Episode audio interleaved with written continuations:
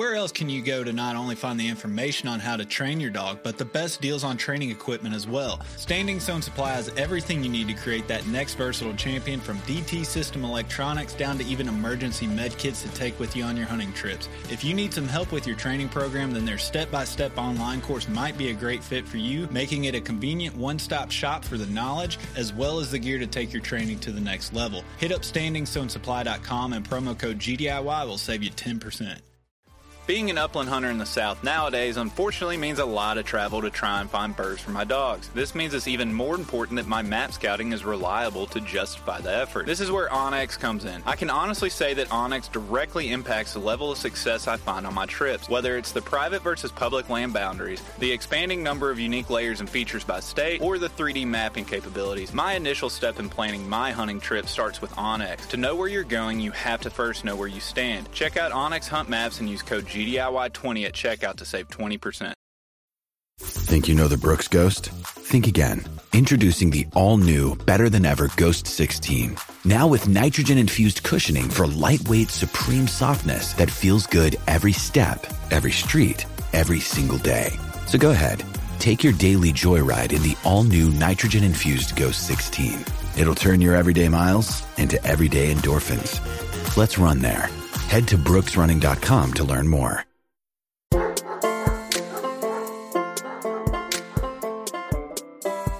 I think it's really important for new people to go out into the fields with the experienced people and watch how they handle the dog and watch how they set the dog up for success and watch how they communicate with the dog.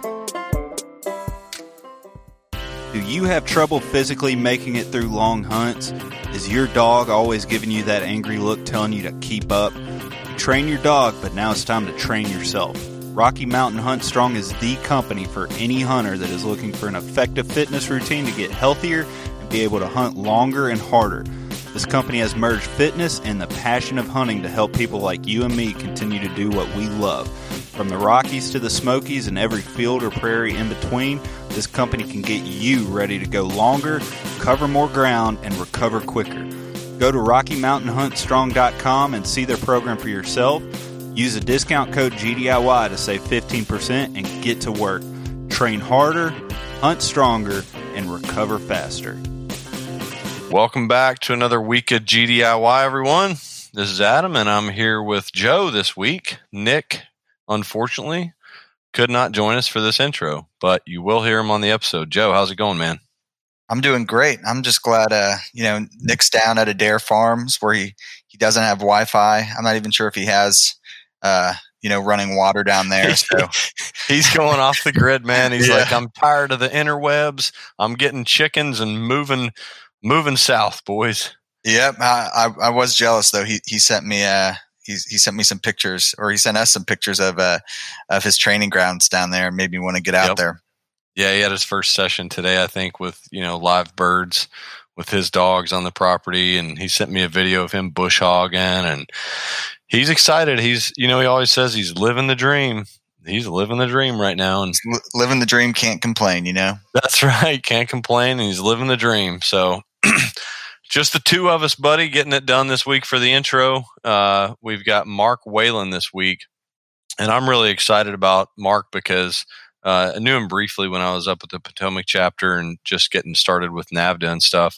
So uh, Mark's Mark's a great guy. He's a, a, a straight shooter, and he's the director of judge development. I think I say that like three or four times initially in the episode. You guys will hear it, but uh, you know, we talk about dog training and a little bit of background with him, and um, yeah, I I enjoyed the episode.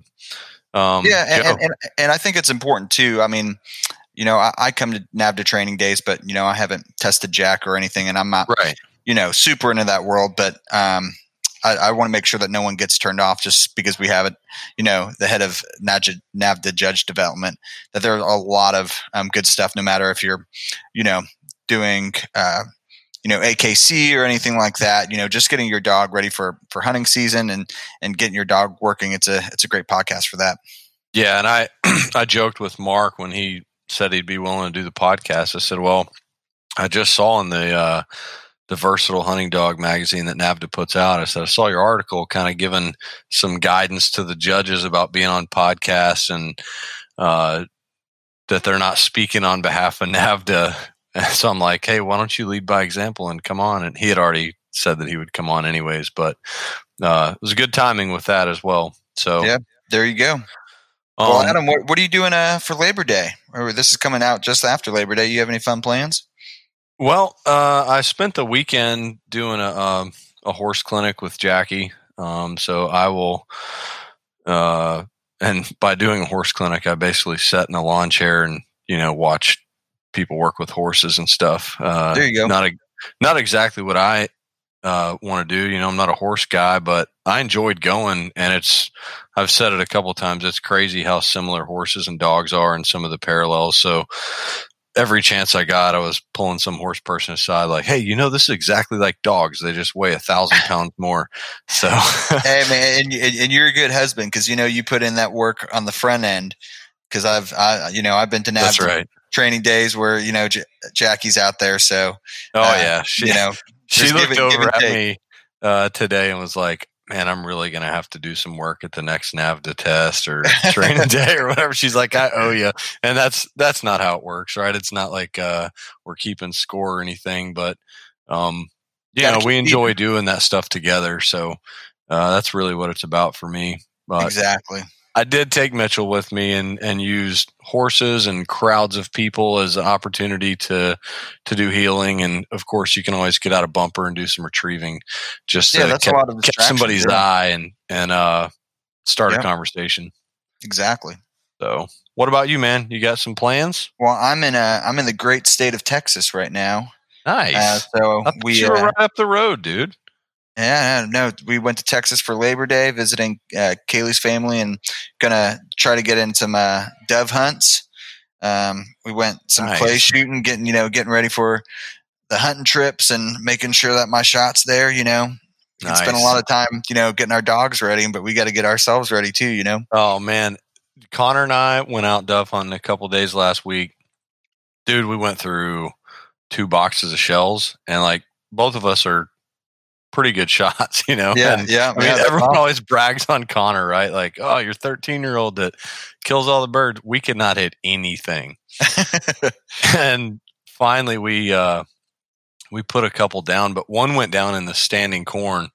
And Nick and I have talked before about, you know, the, the real utility of duck search. Like the purpose of it during a test is to to be able to evaluate the dog's independence and, and desire to get the job done, desire to complete a task. Uh, but I tell you what, sending a dog into standing corn for all the people that are into the retrieving games, you can't you can't give signals to a dog while it's in standing corn. And if you're going to yep. walk out into the standing corn, then what's the point in having a dog, right? So it was really cool to be able to just line him up in that direction say fetch. Uh, I did have to take a couple steps into the corn just to get him to realize, like, oh, that's where I'm going. And man, he, I mean, he went into the sea of standing corn and came back with a dove. And it was like one of those moments that you hear about, like that one retrieve that'll stick with you. Cause I thought, man, there's no way he's coming back with this bird. Sure enough, he brought it right back. So versatile hunting dog. Yeah, buddy. You guys got any dogs lined up to hunt with you for your dove hunt? Well, you know, my my father in law has um, English pointers, um, yep. and unlike Jack, they actually do retrieve. So we might we might bring one of them who's not as much of a, a runner, you know, and yeah, one that will kind of sit with us, and we'll, we'll, we'll see we'll see what yep. what happens. Um, but uh, I did want to make sure because uh, Nick would get mad at me. Uh, yeah. We have a life advice from Adam to Adam this week. Dude, I thought I would uh, squeak under the radar since nope. oh, not no. doing this intro. No, we got we got to make sure that uh, this still happens. I mean, it's the most popular segment we do. sure. All right. Get it out so, of the way, Joe. Send so I have, so I have had the uh, the honor of having dinner at your home uh, multiple times. So yeah. Uh, I guess the word is out of how good of a cook uh, you are. So uh, this is Jackie's Adam. a way better cook than I am. Uh, this is Adam. Let me get that in there right now. uh, well, I get hey, hey, Adam is asking you. He's not asking Jackie. All right. All right. Now this is Adam from LA, which I know it's Adam from Louisiana and not Adam from Los Angeles. Although that would be pretty cool if Adam from Los Angeles was asking this, but uh, judging by the question, uh, it's going to be Louisiana. Okay. Um, he wants to uh, say that he loves the podcast. And he said a few weeks back, you mentioned a quick bit about eating chukar training birds. Have you ever tried them or other birds or any other wild game in gumbo? Also, when serving your gumbo, do you do it the right way and put the gumbo first and the rice on top? Or do you do it the wrong way and go rice first? Oh, very nice. Uh, I guess I do it the wrong way and put the rice on the bottom and then the gumbo on top. I didn't know that was wrong, so I will try it the right way the next time I eat gumbo. Um, ironically, I did cook some uh, chukar last week that I had thrown in the freezer, you know, just from a day. A, a lot of times we finish training, there'll be multiple people. They're like, Do you want these birds? Do you want them? I'm like, Yep, I'll take them. And I'll bring them home. I'm like, All right, kids, breast these birds out. And then I'll put them in a bag and freeze them and then uh, get them out and kind of try my hand at a new recipe. So, quick recipe for you if we got time for it. We got time for the recipe, Joe? Oh, I think so.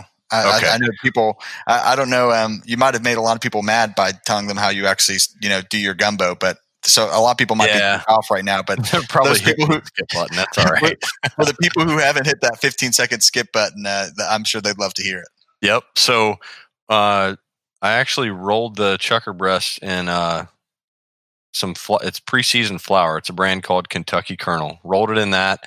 Put just a little bit of oil. Not deep frying them, just pan fry them in an iron skillet.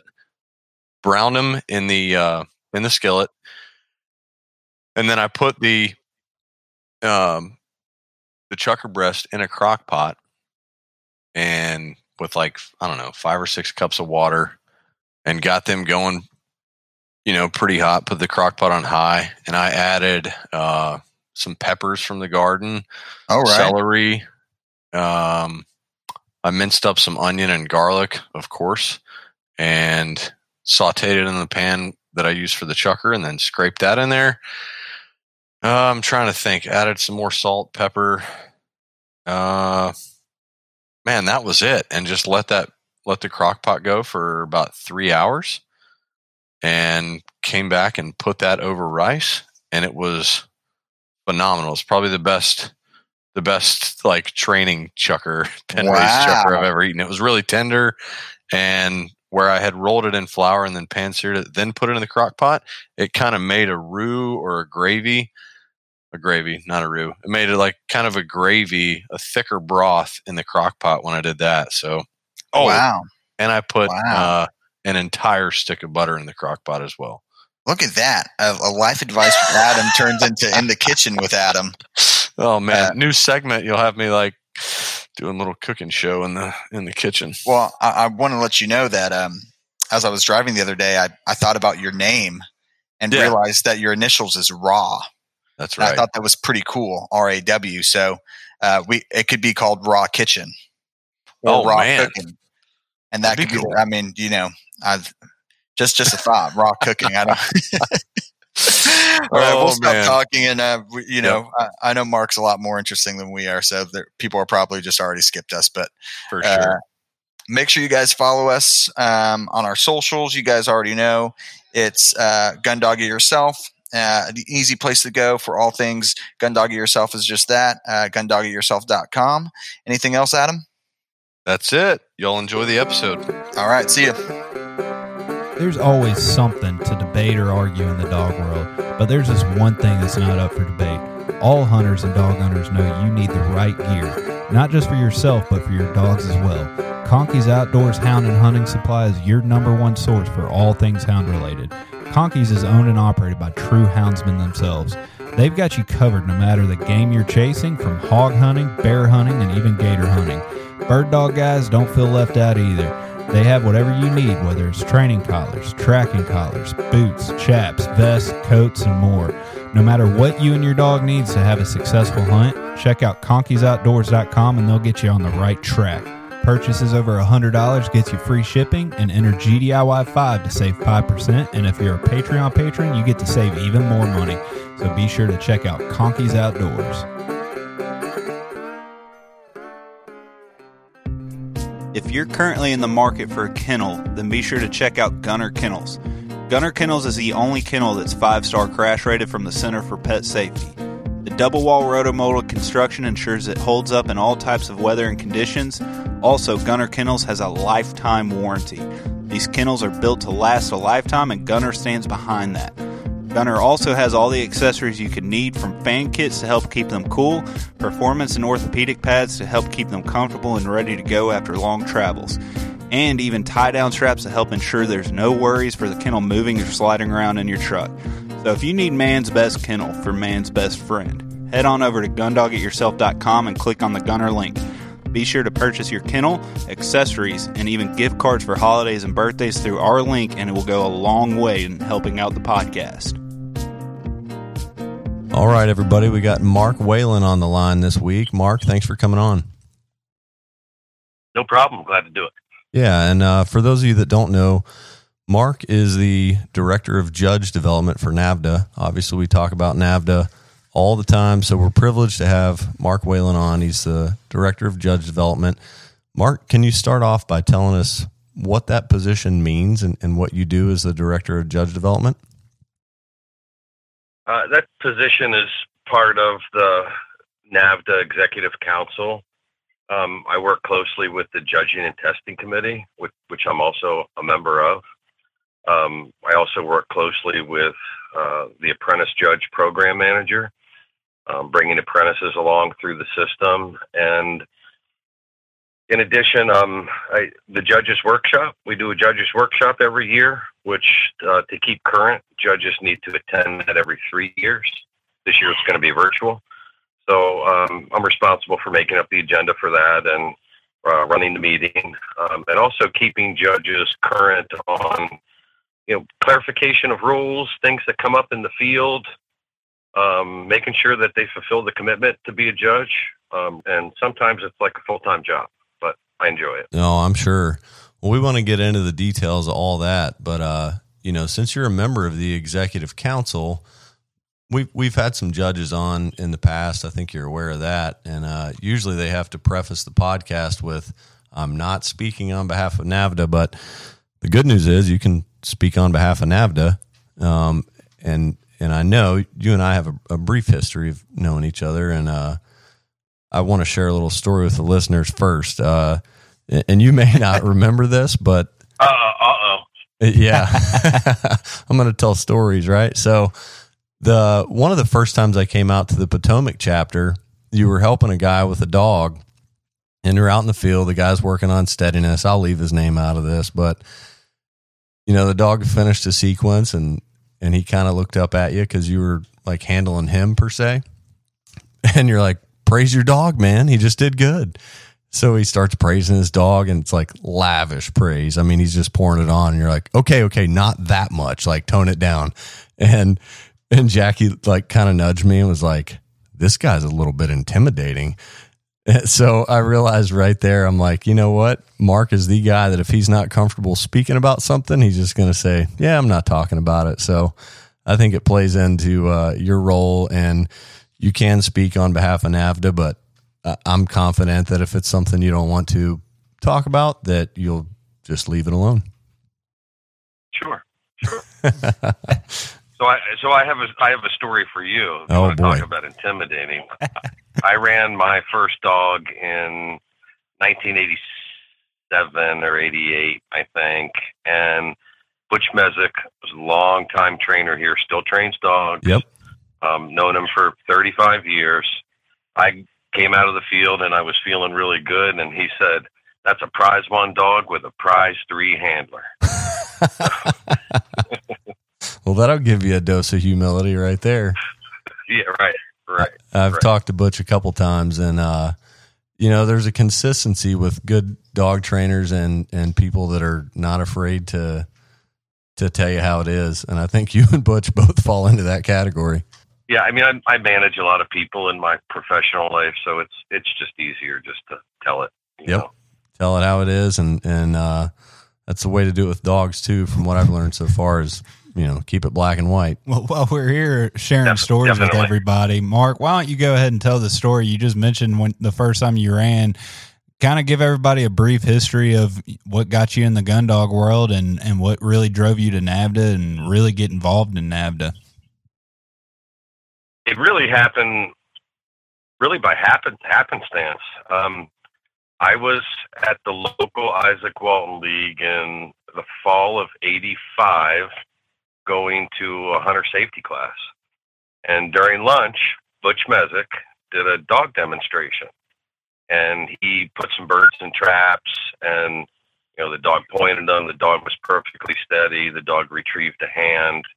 You know, he shot two or three birds for the dog and then he did a duck drag with it. And, you know, the heeled the dog perfectly up to the up to the gallery where everybody was sitting having lunch and you know talked about versatile dogs. And the whole time I was saying that's for me. That that's what I want to do. That is cool. I want to do that. So after the session was over I talked to him and he said oh yeah we you know we train dogs right down the road at McKee Beshers wildlife management area and you know you should come out and I think they were having their fall test things were wrapping up. Testing season was over. Everybody was going hunting. So that spring, um, I went to the first training session. It was in March of uh, '86, and I joined. You know, no dog, no gun, no truck. Nice. Um, and I, you know, met a bunch of great people. Things were very different back then. Chapter was really small, and everybody was a hardcore hunter. Everybody. Um, and NAVHDA was a lot different in those days. Um, so um, ran my first dog in I think '87 or '88, and literally it was, "Hey, Joe up on the mountain has a litter of short hairs," and I went up and bought one. um, never, never looked at the pedigree. Never, you know, that's kind of how it was um, at that time. Um, and I got a short hair, and who it was a lot of work. um, and went on from there. You know, learned a bunch from that dog. Well, how'd that how'd that dog and that experience turn out for you? Um, the dog was um, cryptorchid. It had one testicle retained, and you know the old timers say missing down there, missing up top in the brain. and for, for for this particular dog, there was a lot of truth in that. Uh, I think it was a really difficult dog to train. I ended up getting, I ended up making the dog a utility dog. I think he got a prize too in utility. Um, the first time I ran natural ability, I ran it at what, what what was the Pennsylvania Charter chapter, and they used to video the dogs at that time. You pay them ten bucks, and they'd give you you know like a beta tape of it. Um, and I still have that tape. I need to probably flip it over to something that I can watch it on, but um, it was uh, it was pretty interesting. Pretty interesting. I'm begging the dog to get in the water, begging, and then and then yelling at the dog to get in the water. So um, it it just I, I ended up making that dog a utility dog. I, I again I think I got a prize too with it, and uh, went from there. And that was several dogs ago. So and I've been an active member ever since. So really, that just you went out there with no dog. Obviously, you caught the bug. You ended up getting your dog off the mountaintop, like you said. I mean, when did you decide that you're really going full fledged and and you know really get involved with the chapter and eventually judging and and NAVHDA executive boards and all that? I mean, was it just one after the other, just progressively? I, I think it's it was kind of a natural progression. Um, there, you know, in, in NAVHDA, um, you know, it just being around those members in the early days when I first started, um, it, you know, the you got invitations to hunt, and you know, we all shot skeet together, and um, it was just you were just hanging out with them all the time now, um, and it just it really just became a lifestyle. It became a part of my life. Um, it just wasn't, you know, getting together once a month during the training session. It was pretty much all the time, and um, I just fell in love with it. And the the people that were there were great. I mean, many of them have moved on. I've seen hundreds of people come and go from the chapter in, in 34 years, um, but a lot are still around, um, and they're they're really close personal friends, people that I hunt with and travel with, and you know, I I was the I served as president of the chapter for a little bit. Everybody did. Everybody takes a turn, and you know the the testing guy that gets all the tests together, and the training person, and you know I think it was it was pretty much just a natural progression. And I first started at a higher level. Um, you know, I well, I I really wanted to become a judge. I wanted to help my chapter.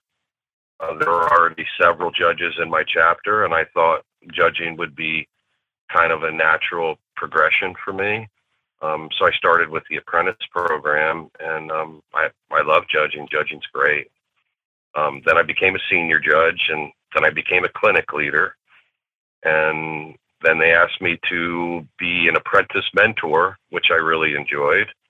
Um, mentoring apprentices through the long process of becoming a judge and then the person who was the program manager for the apprentice program, basically running the apprentice program, uh, Tracy Nelson, she moved on to run the invitational, which is a job in itself. So I took her role over as the apprentice judge program manager. So the mentors kind of reported to me. Um, and then from there, um, this January, I was appointed um, director of judge development. And Chip Bondi, who I know Adam knows, did it for six years prior prior to me.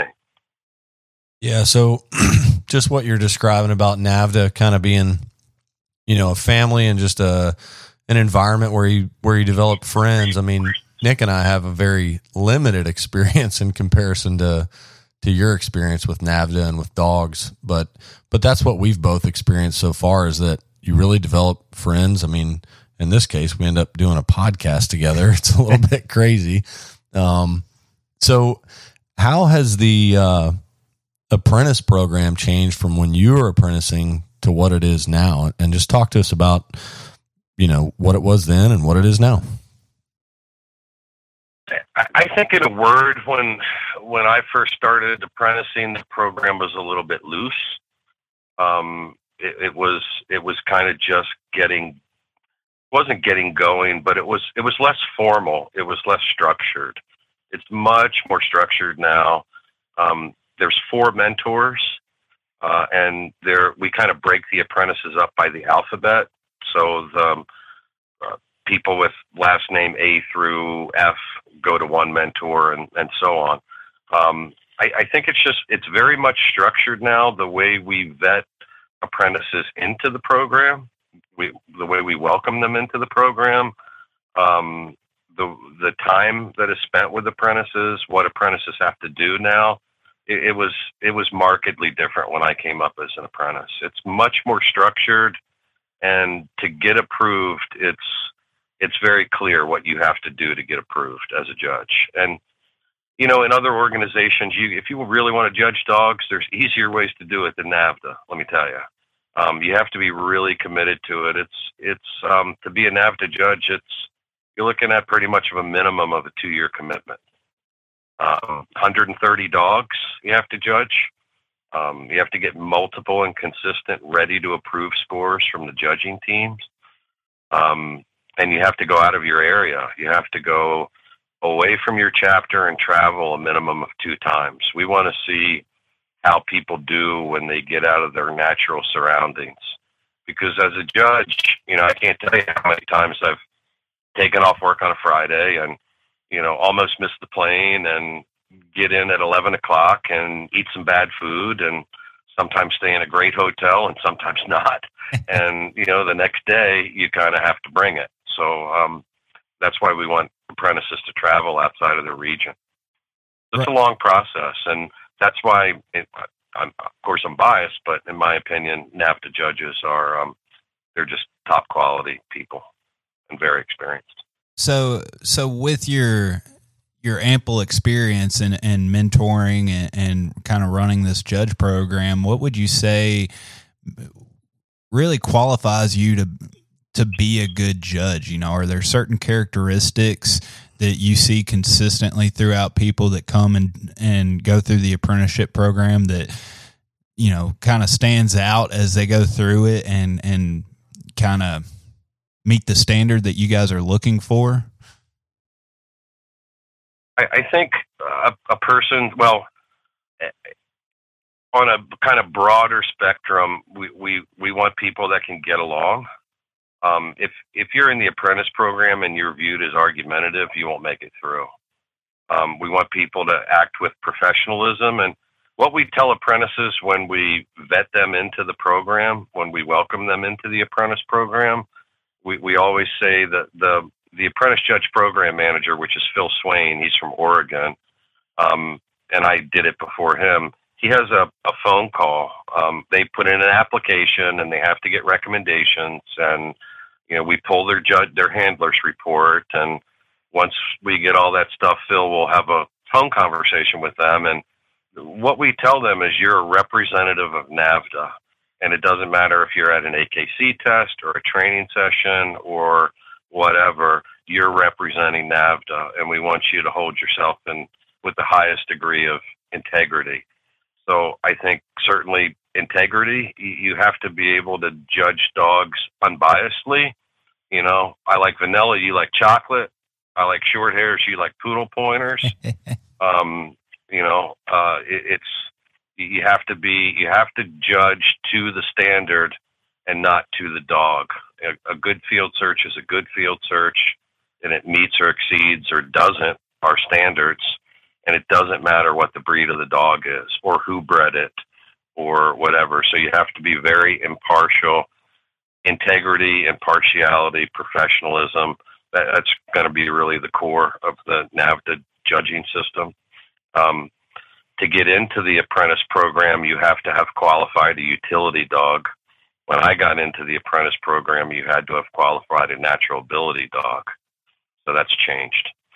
Um, you have to have qualified a utility dog to get in, and you have to have gone to an aims and rules clinic, which is formerly known as a handler's clinic. And that is a, a two day clinic where you actually learn about what the judges look for. Um, a lot of people take it that have no aspirations being judges at all. It just helps you understand better our scoring system, how we score dogs, and what judges are looking for. And you actually score some. They have some demo dogs there. So 130 dogs, or um, sorry, utility dog qualified, and uh, Aims and Rules Clinic to get into the program, and two letters of recommendation. So, have you guys noticed a, uh, you know, is NAVHDA hurting on judges right now? I, I don't want to get into a big discussion about COVID because that's all we hear about nowadays, but it's it's a real thing. You know, have have we noticed a uh, a drop in apprentice applications due to not being able to uh, test or not being able to attend uh, Aims and Rules Clinic? Um, not at all. Um, we just, I think, you know, just in the last few weeks, we've had four or five people get in. Um, and there, you're right, there has not been a lot of Aims and Rules clinics. We had, I think, probably 10 scheduled in the spring. They were canceled due to COVID.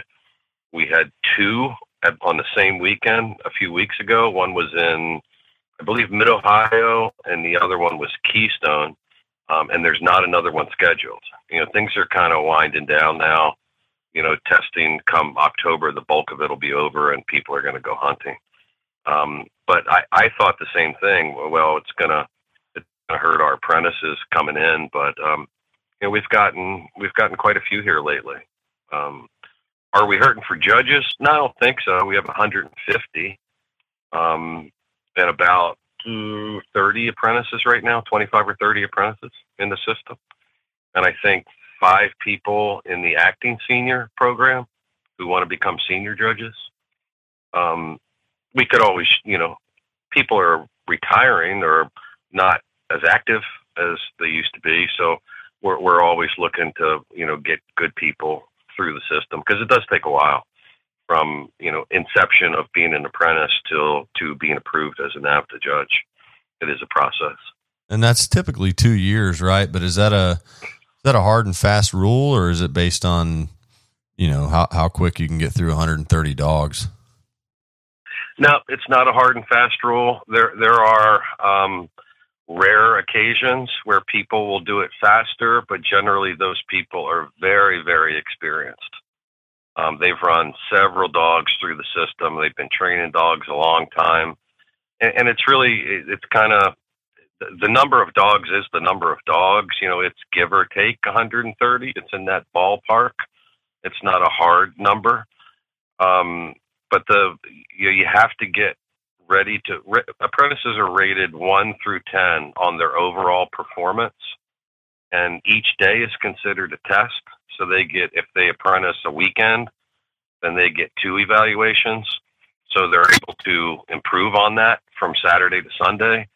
Um, and really nines or tens, an overall rating of nine or ten is what we would consider ready to approves. Generally, most apprentices will go out their first few times and get fives.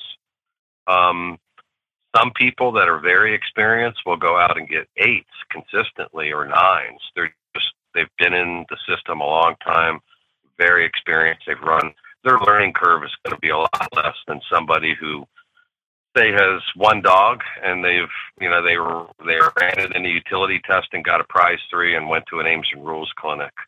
Um, their learning curve is going to be much greater, um, and it's going to take them uh, a lot longer of a, of a period of time. So there are a few exceptions of those very experienced people.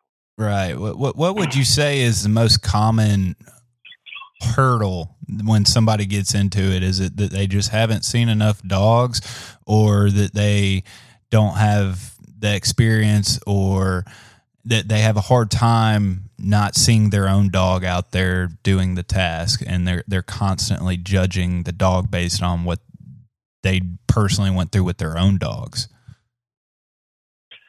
I, I think the I think the common hurdles for for new apprentices are they're just totally befuddled the first couple times. you know, there's there's a lot going on. It's much different when you're standing behind the cards. Um, I remember the first time I judged the invitational, and so now you have two dogs, and you have two dogs on the same card, and it's very easy to screw your cards up. Um, you got to pay really close attention. And Sometimes you can't see everything. You know, a dog may take a 300 yard cast in those big fields in the invitational. So it, I think um, apprentices have a hard time with their cards.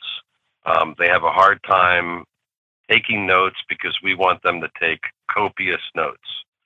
Um, we want them to be able to justify in writing on the back of that card the number that they have on the front. And we set them up to do that now because as a, ju- as a judge, God help you, if you, nobody's going to ask you why you gave them a four right? Nobody's yep, going to come up yep. to you and say, "Why well, you give me a four? um, but you you start handing out some ones and twos. Trust me, people are going to ask you. The worst thing possible that could happen is you turn your card over and you don't have any notes. That that would be bad. So we try to set these premises up right away to take very precise, very good notes. And it's very hard when you first start out when to know how to write, when to write, and when to look. Um, you know, you, you, figure it out as you go along, and it starts to come together. Um, but certainly, scorecards are, are hard for new apprentices, and the difference between desire and cooperation is hard for apprentices.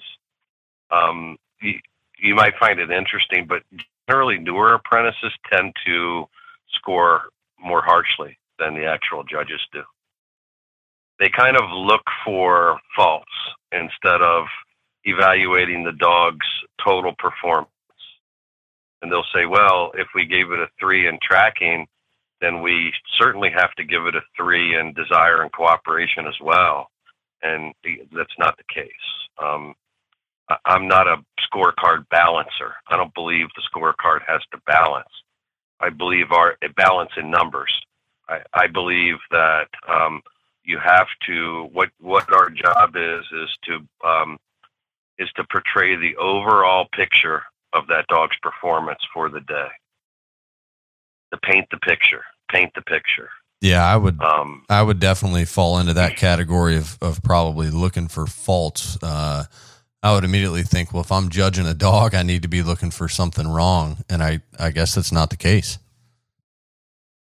No, and I, I, I mean, if I'm a senior and I'm doing the opening remarks, a lot of tests I go to, I'm not the senior. If there's two seniors at a test, the one that comes furthest is the senior on record. So I've been to a test where all three of us are senior judges. Um, so if I'm the senior for the day and I'm giving the opening remarks, I always say the same thing. I did not come here to fail your dogs. I the we the the best time is when we can see you know great performances out of the dogs. That that makes our day. We we don't want to fail dogs. But with that said, we don't give NAVHDA prizes out like Christmas presents either. Those have to be earned. Um, yeah, so. because if everybody got one, then it necessarily wouldn't mean that much for the people that that actually get it. And you touched on it just a minute ago, something that really comes up a lot. You just said that, you know, maybe even a, a young apprentice has a hard time distinguishing the difference. And I know that just the few years that we've been doing this and, and helping out with the chapter and new people come in, it's hard for us to explain. And I guarantee you we don't get it right half the time. But can you touch on that desire versus cooperation piece a little bit more? Because I know that's constantly coming up as a topic of discussion between people. In a nutshell, desire is what takes the dog out the desire to perform the task, the desire to go out and, and point a bird, the desire to search that field. Cooperation, and I'm generalizing here, is what brings them back. So, in, in elementary terms, desire is what takes the dog out. Cooperation is what brings the dog back. Okay, so um, if you're looking, if you if you're looking at puppies, a cooperative puppy points, an uncooperative puppy takes birds out roads in, takes them right out, doesn't point them. You know, a cooperative puppy in the field, even a utility dog, uh, checks in. You know, it's not like a total team. Um, it's not a total team thing like we expect for a utility dog. You know, puppies are puppies, and you know they'll, you know, it, but they they check in. They're kind of in the same zip code. You know, they're they're they're hunting for the handler. You know, they're not out uh, you know, chasing butterflies and running 500 yards away through the woods. Right. Um, that's an uncooperative puppy. So um, the let, dog has a, a lot of desire, but it's uncooperative. So let me ask you this, and you're perfectly fine to just call me an idiot because the way I look at it, with especially like with cooperation and obedience, I say cooperate cooperation is really obedience without a command. If they work with you without you having to command them, is that a good way of describing it to people, or should I just stop saying that? Uh, you're an idiot. No, I'm, I'm kidding. Um, if, I was going to say, Nick, if, if you're an idiot, don't worry, he'll tell you. you say you set yourself up for that one. Yep. Um, yeah. Yeah. Yeah. Sure. Yeah. Yes. Um, you know, we don't. There's no obedience on the card for a natural ability test, but yeah. Um, you know, they're they're kind of you know they're they're they're they're they're checking in and they're not you know running around like a crazy man or woman and you know they're they're they're they're they're they do the task you know um you know like on a track an uncooperative puppy is going to maybe when a puppy loses scent you know on the track and it gets a little confused it'll just start searching. And it'll go faster faster faster and it'll just try to search to to relocate that scent. I mean that's not very cooperative. A cooperative puppy when it loses scent is going to kind of stick around and try to pick it up again. And that desire is going to take him out there and continue to work, work, work until you find it. Um, so, yeah, I guess you could say it's sort of unwritten obedience, if you will. Yeah. Yeah, that makes sense. Something I've struggled with uh, understanding the difference in, Mark, is the cooperation and obedience. Do you find yourself kind of going back and forth between those two? Attributes on a scorecard, or is it pretty cut and dry for you? For me, yeah. No, it's cut. It's cut and dry. Yeah. So, I mean, it's help me it, understand yeah, it a little better then, if you don't mind. He can be the idiot this time. Yeah, I'll be the idiot this time. help you to understand what the, the difference between desire and cooperation. well, no, not desire and cooperation, but cooperation and obedience. Oh, cooperation and obedience. Yeah. Right. So, um, you know, again, it, you're talking about utility dogs then, because there's no obedience and natural right. ability. Right. Yep. You're talking about a finished utility dog. All right. So, retrieving. What what do you think retrieving is mostly? Obedience. You're, you're right. Retrieving is obedience. Um, but you know, it, there, you know, you're looking at cooperation as well. Um, so if a dog, um, if a dog mutilates game on the retrieve, that dog fails the test in cooperation. That's, okay. That's uncooperative, eating game. Um, uncooperative would be parading around the handler. You know, so you're gonna that dog comes and parades around the handler and doesn't, um, you know, present the game nicely. That dog would get hit in obedience and cooperation. That makes Being sense. uncooperative. He's not working as a team with you. Yeah, that makes sense. So, yeah. what are what are some of the things as the director of judge development? Some of the new I know chapters like at the annual meeting they'll they'll propose uh, you know here's an issue we have or here's a rule we'd like to change. What are some of the things that have changed recently and some of the things that are on the docket to be changed? Rule changes per se, I, I don't. I wouldn't necessarily say they're rule changes. We haven't changed any rules. Okay. Um, what we have done is we have helped people. To, we have helped with clarity of existing rules. Um, I, I can tell you that pointing was getting a little lax in judging, and so was retrieving. So we we went to the judges, and you know we talked about this at the EC level that we have to really judge pointing and retrieving to the standards. Um, and I think as an organization, we may have slipped away from those standards a little bit.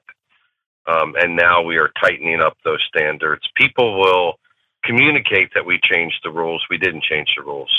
We're just um, reinforcing. We are um, judging. We are reinforcing the existing rules. So I could see where yeah. that would would maybe slip a little bit because it uh, it could be a little bit fluid for you know if and you know the aims and rules a lot better than I do. but for pointing, it it says you know intense, convincing unmistakable and productive and uh, someone right, might look at take you. that. That's excellent. Thanks, Mark. Um, that's that's excellent. Yeah.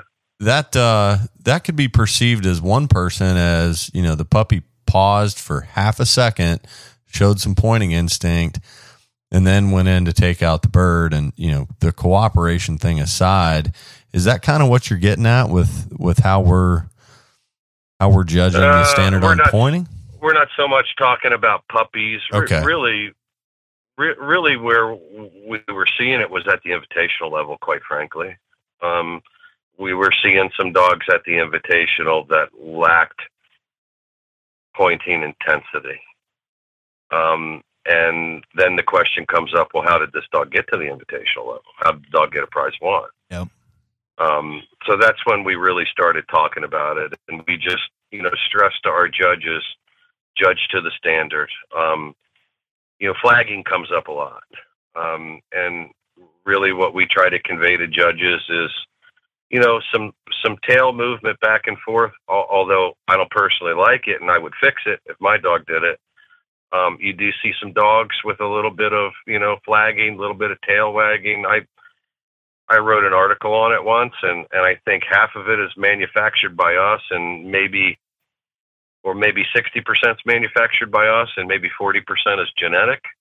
Uh, I'm not a canine geneticist. That's just my opinion. Yep. um, I, I I know I don't personally like it, and I would fix it, but um, you know, we we look at intensity as generally the front half of the dog. Um, is it you know you know when a dog's on point and and the front is just the eyes are bulging out and it's just super intense, you know, and maybe that dog has a little bit of tail movement. That's fine. Um, if it's flagging to the point where the whole back of it's moving around, in my opinion, that's a lack of intensity. Um, you know, dogs that just stand there um, and you're really not sure if they're on point or not, that's a lack of intensity. Um, sometimes the handlers don't know they're on point. So if you own the dog and you don't know it's on point, that's a lack of intensity.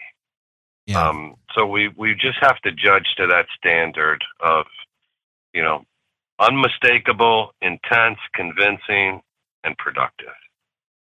So specifically, I you know here's another thing I get a, a little bit confused on, and uh, well, I'm I'm not confused on it, but with where the rules talk about the dogs won't be judged on style, but my thought is if we're judging in intensity, then then style kind of falls into that category, and and I'm I'm probably just confused about what style is. So can you help me out on that one? So, all right. So, style is a word that, and I'm not a field trialer at all. I don't really even understand it. Um, I certainly respect people that do it. I just don't un- understand it. For sure. Um, I, I I've never run it. I've never done it. I, I know some people that do it, but they, they're they're all about, from what I understand, they're all about style. They're all about that, you know, head high, tail high, you know, statuesque. You know, when you think of a English pointer, Sure. you know, or uh, or a setter, you know, um, or you know, with with one leg up, you know, the classic, you know, that you see all the paintings Yep. of. Yep. So, that, in my opinion, that would be style. That you know, so no, we don't judge on style. We judge on intensity of the point.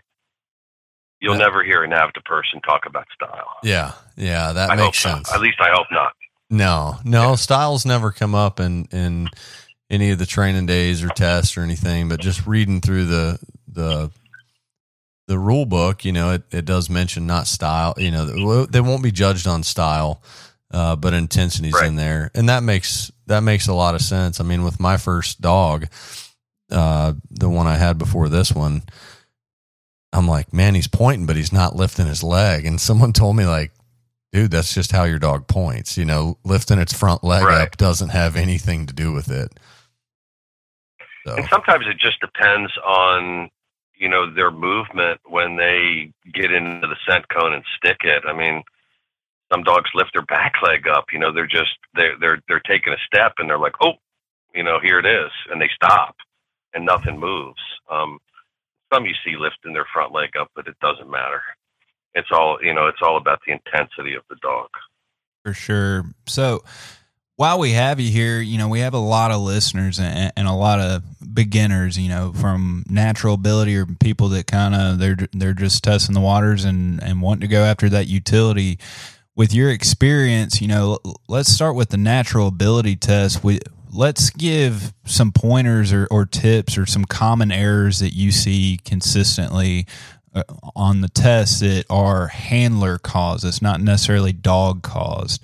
You know, what do you see in the natural ability test most often that if the handler just didn't do X, then they would have had better results? I would say the number one thing is lack of birds. Um, they're they're just people. I, I saw it last weekend at our. Well, it wasn't really a training session. People were training. I see it all the time. I see dogs that are seven, eight, nine months of age, a year of age, and they come out and they have not given the dog any birds. Um, I, I start giving my dogs birds at the minute I get them. You know, it's eight weeks of age, they're going to get birds. So I, I don't think these dogs, I, I think that a critical time has passed when they, I want to imprint on my dogs like, hey, these things are great, you know, and, I, and I'm the source of them. I'm your bird, I'm your bird guy. Me, you know, you and you and me are going to have a lot of fun. And when you're around me, you're going to get lots of birds, and they're going to be really cool, and you're really going to like them. Um, I think that you know when you have a seven or eight month old dog or older, and you have not given it any birds, it makes it really difficult. It's not impossible, um, and uh, they. I just see a lack of confidence in their birds. You see dogs, natural ability dogs in tests that want to dance around their birds. They don't stick them. They point them for a second, like you said. They'll flash point them. They'll move in. That's a lack of confidence around birds. It's easily fixed with enough birds. And I can't tell you how many people I see that come out and say, "Yeah, I- I'll I'll take two birds." It's like, what are you going to do with two birds? It, it'd be better for you to come out once a month and give the dog ten birds and teach it something than to give it two birds every week. Right. Um, I, I just don't don't think people give their dogs enough birds early enough, and they don't manage the birds properly. And and look, it's um, it's not a cheap endeavor. You know, if you really want to train at a high level, you're going to have to have some money in your wallet. Um, and you, you know, you know how it goes. You know, you get the dog, and then you get the truck, and then you get the shotgun, and Oh you get a crate and you get a pile of birds and then you're in it you know and um why spend you know two grand on a on a dog and you won't come off 15 bucks for a couple of birds you know um so i don't i think that's universal they don't natural ability is all about exposure um and and getting the dog out but birds in the field are the most you got to get the dog pointing and and have confidence around the birds um I see that a lot in natural ability. Yeah. Well, that's that's a great point for for the preparation of the test. But what about during the test? Do you see some common errors that should be you know kind of easily avoidable if the handler just kind of knows like maybe the pheasant track you know the the handoff. I tell everybody that's probably the most handler involved section of the na test in my opinion is there just a section of the na test that if a handler just kind of knows more what they're getting into heading into it that that it could be easily avoided? Uh, yeah, I think there's probably two main parts that I see. Number one would be the release on the track. Um, people are are, you know, we have new. I'll kind of back up to give you a little idea what I'm talking about. When we have new apprentices, like if Adam, you were apprenticing with me, and it was your first time, and say we were running all natural ability dogs, I would Right. let you handle one. You know, I would let you see three or four, see how it goes but I would ask you to handle one of the handlers. So you have to go up and you have to give the speech, you know, and um, I say the same thing every time. Every time I say the same thing. And I tell apprentices, practice that speech, you know, practice it. And I said, just know that they're not going to listen to you. People don't listen. They're they're too nervous. It just goes right by, it goes over them. They they're very nervous, especially first time. Look, I've run a lot of dogs in NAVHDA test. I still get really nervous. I think, I think when I stop getting nervous, it's time to play golf or something. It's Absolutely. not for me anymore. Yep. You know, you you want to see your dog do well. You know, everybody does, but people get really nervous at a test and they do not listen. And for the track, you will say, okay, your feathers are here.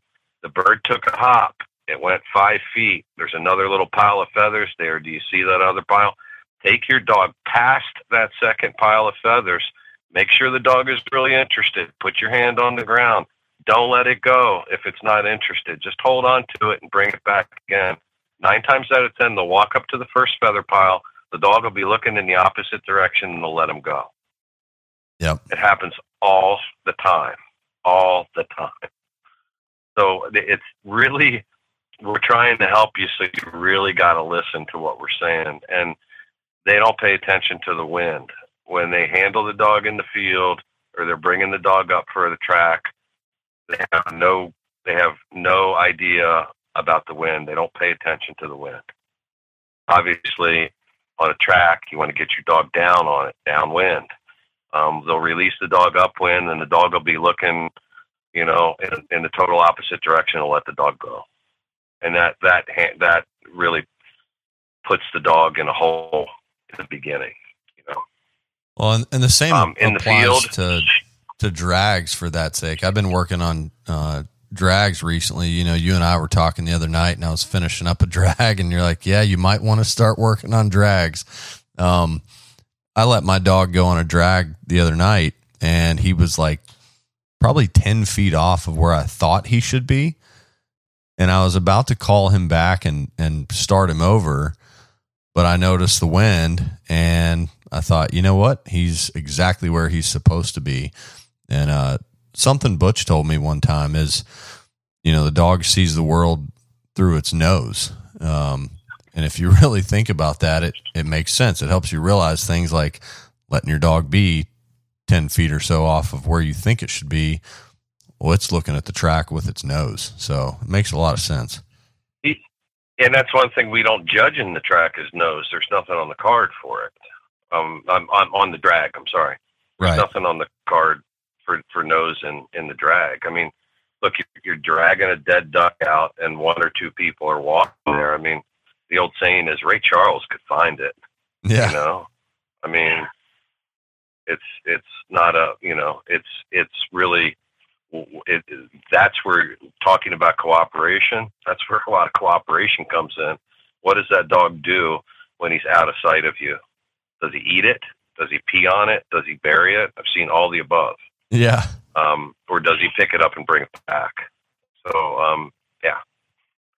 Um, Yeah. In in the field, um, people don't pay in in the natural ability field. People don't pay attention to the wind, and they will get told in the parking lot, "Don't say anything to your dog."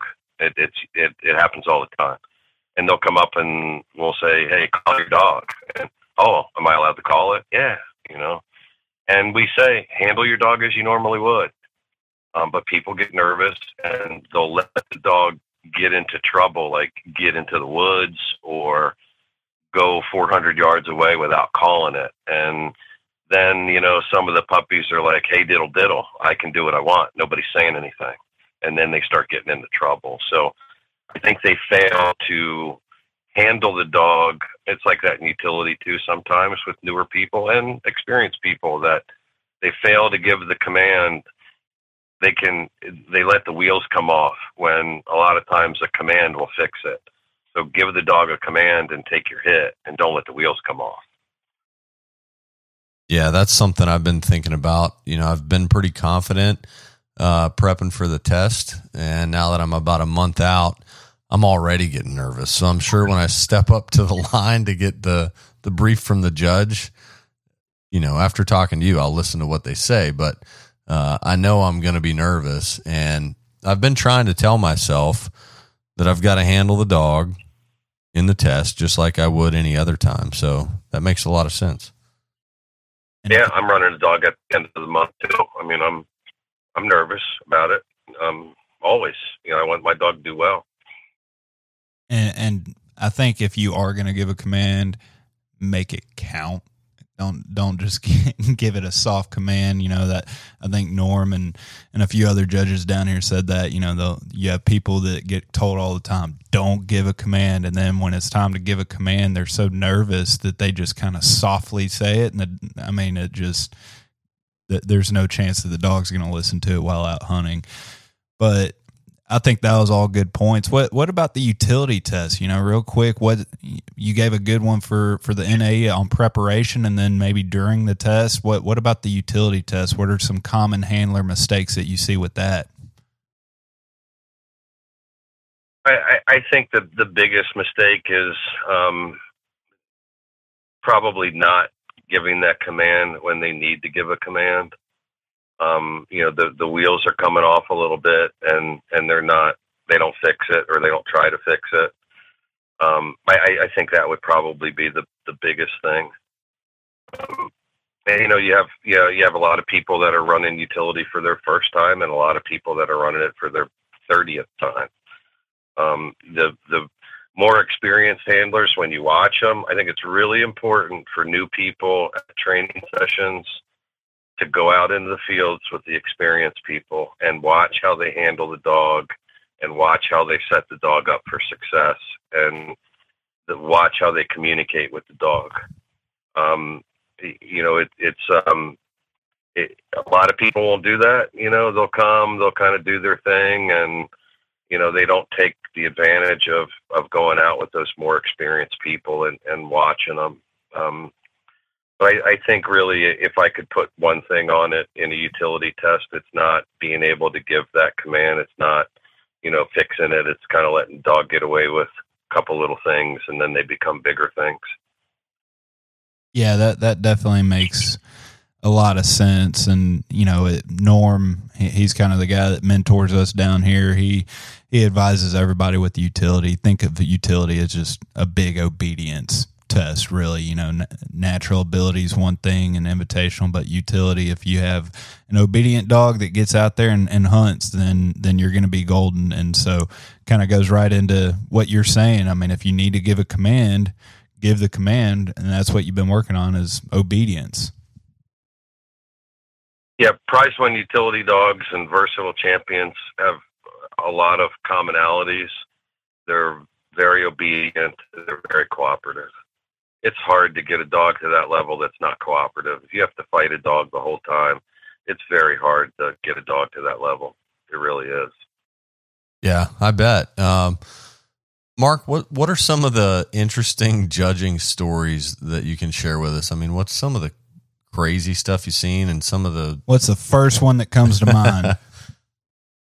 uh, I have.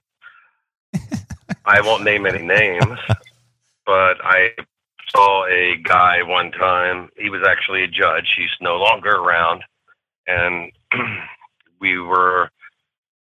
He had driven us to the test, and I noticed on the back of his kennel, in the back of his truck, there was a dead squirrel. So in NAVHDA, you can drag fur if you want. You have to provide the fur. Nobody does it. I haven't seen it in a long time.